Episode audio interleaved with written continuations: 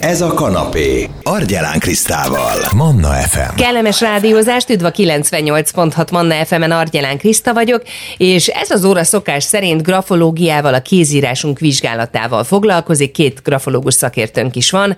Hakkel Hedvig, grafológus igazságügyi írás szakértő, illetve kolléganője dr. Szőlősi Csoma Enikő, akik együtt egyébként a www.írásszakértők.hu alapítói is és munkatársai is, és ha folyamatosan kapjuk a hallgatói leveleket, kérdéseket a grafológiai témával kapcsolatosan, Hídi, neked most egy ilyen bulizós levél jutott, azt írja nekünk Mercedes Gyömrőről, hogy egy bulira készülődve Szinte a teljes szobámat át kellett pakolnom, hogy legyen elég helyünk, így leltem rá a főiskolás koromig rendszeresen vezetett naplómra. Felötlött bennem, vajon az akkori énem miről árulkodna egy grafológusnak? Ó, ilyen helyzetben már én is kerültem, Mercedes, éppen egy szelektálás célzó rendrakás alkalmával.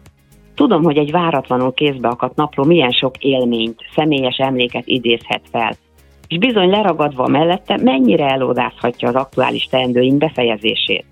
Gondolom, hogy ez a pakolás a szobában nem volt rövid ideig. A naplónál maradva azonban az abban szereplő kézírások valóban számos információt őrizhetnek rólunk. Ezzel kapcsolatban fontos két dolgot kiemelni. Ezek az információk az adott életkorában, vagyis a korábbi életszakaszában aktuális jellemzőit tartalmazzák. A kézírások ugyanis mindig a készítés időszakára vonatkozó jellemzőink lenyomatai. Másik lényeges szempont, hogy a tanulmányainak mely időszakát milyen terjedelemben fedik le a napló bejegyzések. Hordoznak-e már kellő mennyiségű egyéni írás jellemzőt?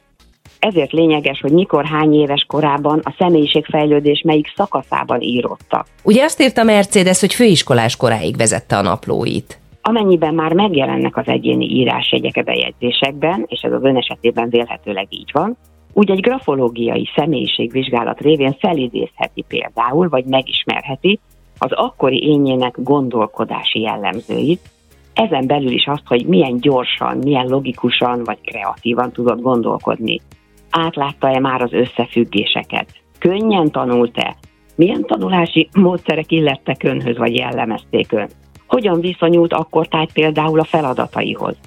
Mennyire volt szabálykövető, szorgalmas vagy kitartó? Jellemezte önt a rendszeretet, a lelkiismeretesség, önállóság? Mennyire volt kezdeményező? A feladataiban inkább sikervágyó volt, vagy kudarckerülő? És azt is megtudhatja, mennyire volt terhelhető. Miről kaphat még infókat, mondjuk a régi jegyzeteiből egy grafológus szakértő? Ugyanígy információkat kaphat a kapcsolati működéséről. Például abban az életszakaszában barátkozó volt-e, nyitott személyiség volt-e, kedvelte a közösséget. Ha esetleg nem túlzottan kedvelte, akkor az miért lehetett? Mi volt a fontos az ön számára? Mennyire volt például aktív közösségi ember, milyen szerepet vállalt fel abban, mennyire volt kommunikatív, segítőkész, vagy éppen domináns abban az életszakaszában érzelmi működéséről is hordozhatnak információt a kézírásában, megjelenő jellemző. Erre hozol példákat egyébként, hogy milyen tulajdonságokra gondolsz itt? Ilyen lehet például az érzékenység, a makacság, az indulatosság vagy a sértődékenység. Megtudhatja, hogyan kezelte akkor az érzéseit, és ehhez kapcsolódó esetleges ütközéseket, konfliktusokat hogyan viselte. Ugyanígy feltérképezhető az akkori önmagához való viszonya. Például önbizalmának a mértéke, önmagával való elégedettsége.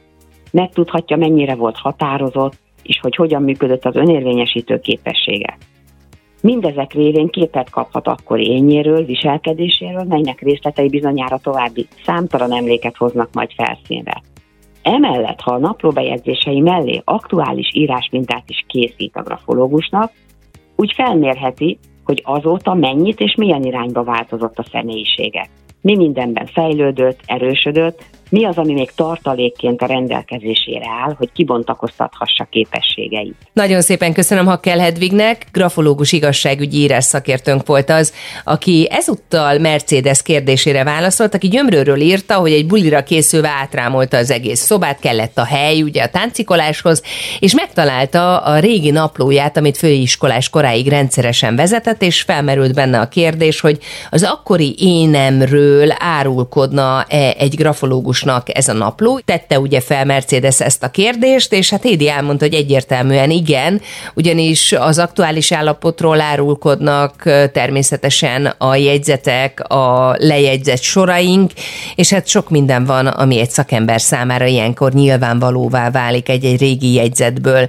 Hogyha valakinek van a grafológiai témával kapcsolatosan további kérdése is, akkor ezt szívesen vesszük, SMS Viber formájában ez érkezhet a 0677 ra és az e-mailem is élargyelem.krisztinakukacmannafm.hu, és természetesen minden beszélgetésünk visszahallgatható formában felkerül a Manna FM podcast felületére is, iTunes-on, Spotify-on lehet keresni, sőt, tovább is lehet küldeni azoknak, akik úgy gondoljuk, hogy szintén érdeklődhetnek a téma iránt. A folytatásban már a Róka című filmről fogunk beszélgetni, illetve arról, hogy a mozi egyel milyen egyesületet lehet támogatni. Hamarosan tehát életörömzenék után jövünk vissza, itt a Mannán. Manna, ez a kanapé, Argyelán Krisztával. F